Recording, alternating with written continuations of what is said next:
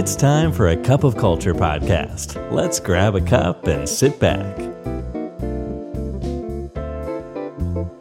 ได้เวลาจิบกาแฟคุยกันเรื่องวัฒนธรรมองค์กรกับ A Cup of Culture แล้วนะครับ สวัสดีครับ ขอต้อนรับคุณผู้ฟังเข้าสู่กาแฟแก้วที่ 305 วันนี้อยู่กับผมจุลดิตดิษยนันนะครับ ย้ำกันอีกครั้งนะครับ คุณผู้ฟังอีกไม่ถึง 1 เดือนแล้วนะครับ กับหลักสูตร o c Culture Fundamental โดยความร่วมมือของเพจ A Cup of Culture และบริษัท Bright People หลักสูตรนี้เหมาะสำหรับผู้ที่ต้องการจะออกแบบและติดตั้งวัฒนธรรมองค์กร ให้กับบริษัทของท่านเอง หรือบริษัทที่ท่านทำงานอยู่โดยที่ไม่ต้องการพึ่งพาที่ปรึกษา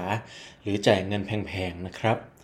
ในหลักสูตรท่านจะได้เรียนรู้ทั้งหลักการเครื่องมือ และเรื่องราวหรือประสบการณ์ตรงแบ่งปันโดย วิทยากรของเรา การที่จะติดตั้งวัฒนธรรมองค์กรนี้ให้สำเร็จด้วยตนเองนะครับ หากสนใจสามารถติดตามรายละเอียดเพิ่มเติมได้ที่พินโพสต์บนเพจ Facebook A Cup of Culture ได้เลยครับ เหลือที่นั่งไม่มากแล้วนะครับ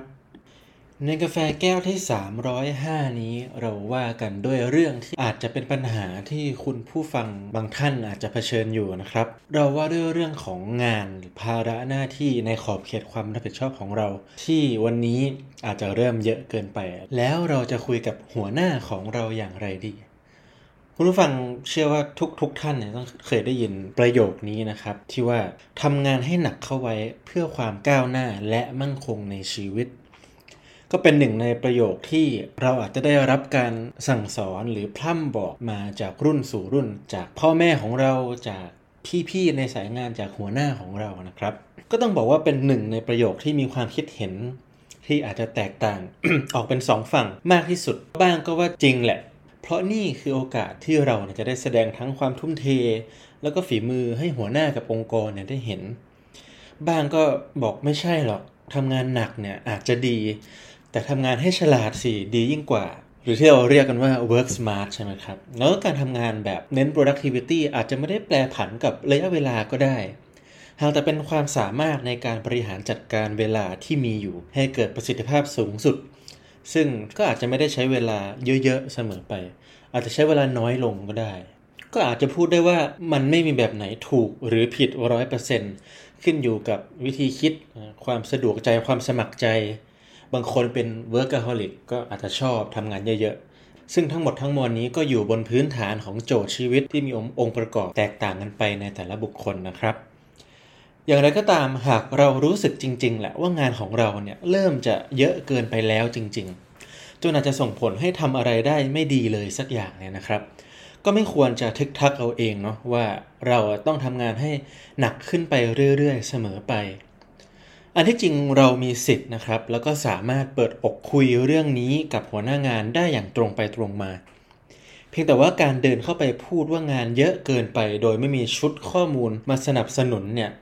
นอกจากจะไม่สามารถโน้มน้าวอะไรใครได้แล้ว อาจจะยังทำให้เราดูแย่เอาได้ง่าย ๆ ด้วยนะครับ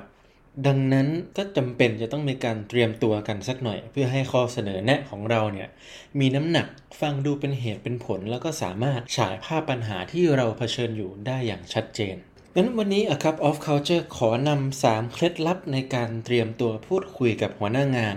เมื่อเรารู้สึกว่าภาระความรับผิดชอบเริ่มมากเกินไปมาฝากกันนะครับ แปลจากต้นฉบับภาษาอังกฤษเขียนโดยดรอาร์ตมาร์กแมน ท่านเป็นศาสตราจารย์ด้านจิตวิทยาและการตลาดนะครับ จาก University of Texas และยังเป็นผู้ร่วมก่อตั้งโปรแกรม Human Dimensions of Organizations ด้วยครับ มาเริ่มกันที่ข้อแรกเลยครับ จดบันทึกสิ่งที่เรากำลังทำอยู่ อย่างที่กล่าวไปข้างต้นนะครับ ว่าเราไม่สามารถแค่เดินไปบอกหัวหน้างานของเราว่า เอ้ย เรางานเยอะเกินไปนะ แล้วก็จบลงที่ตรงนั้นก็คงจะไม่เกิดประโยชน์อะไรใช่ไหมครับ ดังนั้นการจะเดินไปคุยกับหัวหน้าเนี่ยก็จะต้องประกอบไปด้วยรายละเอียดที่เฉพาะเจาะจง ได้แก่ภาระหน้าที่ที่เรากำลังรับผิดชอบอยู่มีอะไรบ้างกำหนดการเสร็จสิ้นของแต่ละงานคือเมื่อไหร่ ระยะเวลาในการทำแต่ละชิ้นงานให้สำเร็จคือเท่าไหร่คือใช้เวลามากแค่ไหนนะครับ และใครบ้างที่เราจะต้องพึ่งพา เพื่อให้งานชิ้นนี้เนี่ยสำเร็จ ทั้งหมดทั้งมวลนี้เพื่อให้ทั้งตัวเราเองและหัวหน้างานเข้าใจคำว่า ภาระที่มากเกินไปที่ว่านี้เนี่ยได้อย่างถ่องแท้นะครับ และหัวหน้าก็จะได้สามารถแก้ไขปัญหา หรือกระจายความรับผิดชอบของเราเนี่ยออกไปได้อย่างตรงจุด ข้อ 2 ครับ เราลองวิเคราะห์กระบวนการทำงานของตนเองดู ในกระบวนการที่ว่านี้มี 2 ขาที่สำคัญนะครับ ประกอบไปด้วย งานที่เราได้รับเนี่ยมีต้นทางมาจากใคร และ งานที่สำเร็จเนี่ยจะถูกส่งต่อไปให้กับใครสำหรับขาแรกเนี่ยสำคัญนะครับ เพราะว่าหัวหน้างานบางครั้งอาจจะไม่ได้ตระหนักว่ายังมีคนอื่นๆ ในบริษัทที่สามารถมอบหมายงานให้เราได้อีก หัวหน้าอาจจะส่งงาน 3 ชิ้นให้เราทำแล้วก็เข้าใจว่าใน work routine ของเราก็จะวนเวียนอยู่กับการทำงาน 3 ชิ้นที่เขามอบหมายไปให้นี้แหละแต่จริงๆ เราอาจจะกำลังถือเกือบเกือบสิบโปรเจกต์ก็เป็นได้ถูกไหมครับ เพราะได้รับงานพิเศษมาจากคนอื่นๆ จากเพื่อนร่วมทีมบ้าง จากหัวหน้าแผนกอื่นบ้าง ดังนั้นข้อมูลเหล่านี้จึงสำคัญมาก ๆ ที่หัวหน้าเนี่ยจะต้องรับรู้ เพื่อที่จะสามารถนำไปสู่การหารือต่อว่า แล้วใครมีสิทธิ์มอบหมายงานให้เราได้บ้างนะครับ ส่วนขาที่ 2 ว่าด้วยเรื่องที่ว่างานของเราเนี่ย มันอยู่ตรงจุดไหนของ workflow ทั้งหมดของโปรเจกต์เพื่อจะช่วยให้เราและก็ทีมเนี่ยสามารถจัดลำดับความสำคัญของชิ้นงานได้แม่นยำขึ้น หรือแม้กระทั่งโอนถ่ายงานบางอย่างไปให้คนอื่นทำแทนใจความสำคัญคือการเอากระบวนการทำงานออกมากลางเนี่ยก็จะทำให้หัวหน้าเนี่ยได้เห็นภาพรวมของโปรเจกต์ทั้งหมด แล้วก็จะได้สามารถจัดสรรทรัพยากรได้อย่างมีประสิทธิภาพมากยิ่งขึ้น หากเห็นว่ามีความจำเป็นนั่นเองนะครับ ข้อ 3 ครับ เราเนี่ยลองลำดับความสำคัญของงานไปนำเสนอหัวหน้าดู การจดบันทึกรายการสิ่งที่ทำตลอดจนการวิเคราะห์ที่มาที่ไปของงานนั้นๆเนี่ยจะช่วยให้เราเข้าไปคุยกับหัวหน้างานได้อย่างมีประสิทธิภาพขึ้นมากๆนะครับ แต่สิ่งที่สำคัญที่สุด อีกหนึ่งข้อที่เราต้องทำก็คือ เราลองสวมหัวโขนว่าเราเนี่ยเป็นหัวหน้าเลย แล้วเราลองลำดับความสำคัญของสิ่งที่ต้องทำออกมาเป็นข้อๆด้วยตนเองดูนะครับ เพราะตัวเราอาจรู้ดีกว่าหัวหน้าก็เป็นได้นะครับ ว่าควรให้ความสำคัญกับเรื่องอะไรก่อน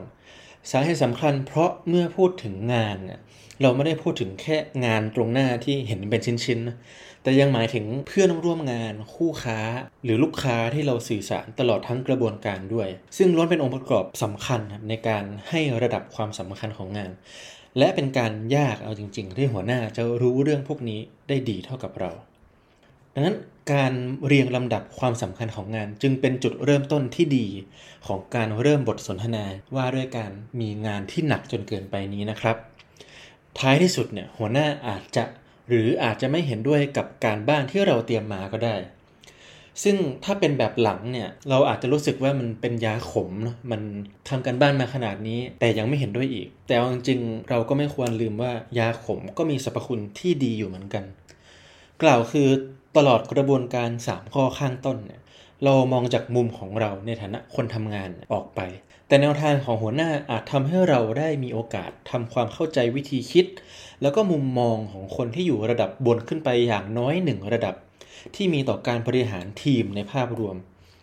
และไม่ว่าเราจะเห็นด้วยหรือไม่ก็ตามการพูดคุยแบบนี้เนี่ยก็เปรียบได้กับการยิงปืนนัดเดียวได้นก 2 ตัวอยู่ดีนะครับคืออย่างน้อยข้อแรกเลยเนี่ยเราก็ได้พูดเกี่ยวกับปัญหาที่มีอยู่ ซึ่งก็มีแนวโน้มเหมือนกันว่าจะได้รับการแก้ไขด้วยวิธีใดวิธีหนึ่ง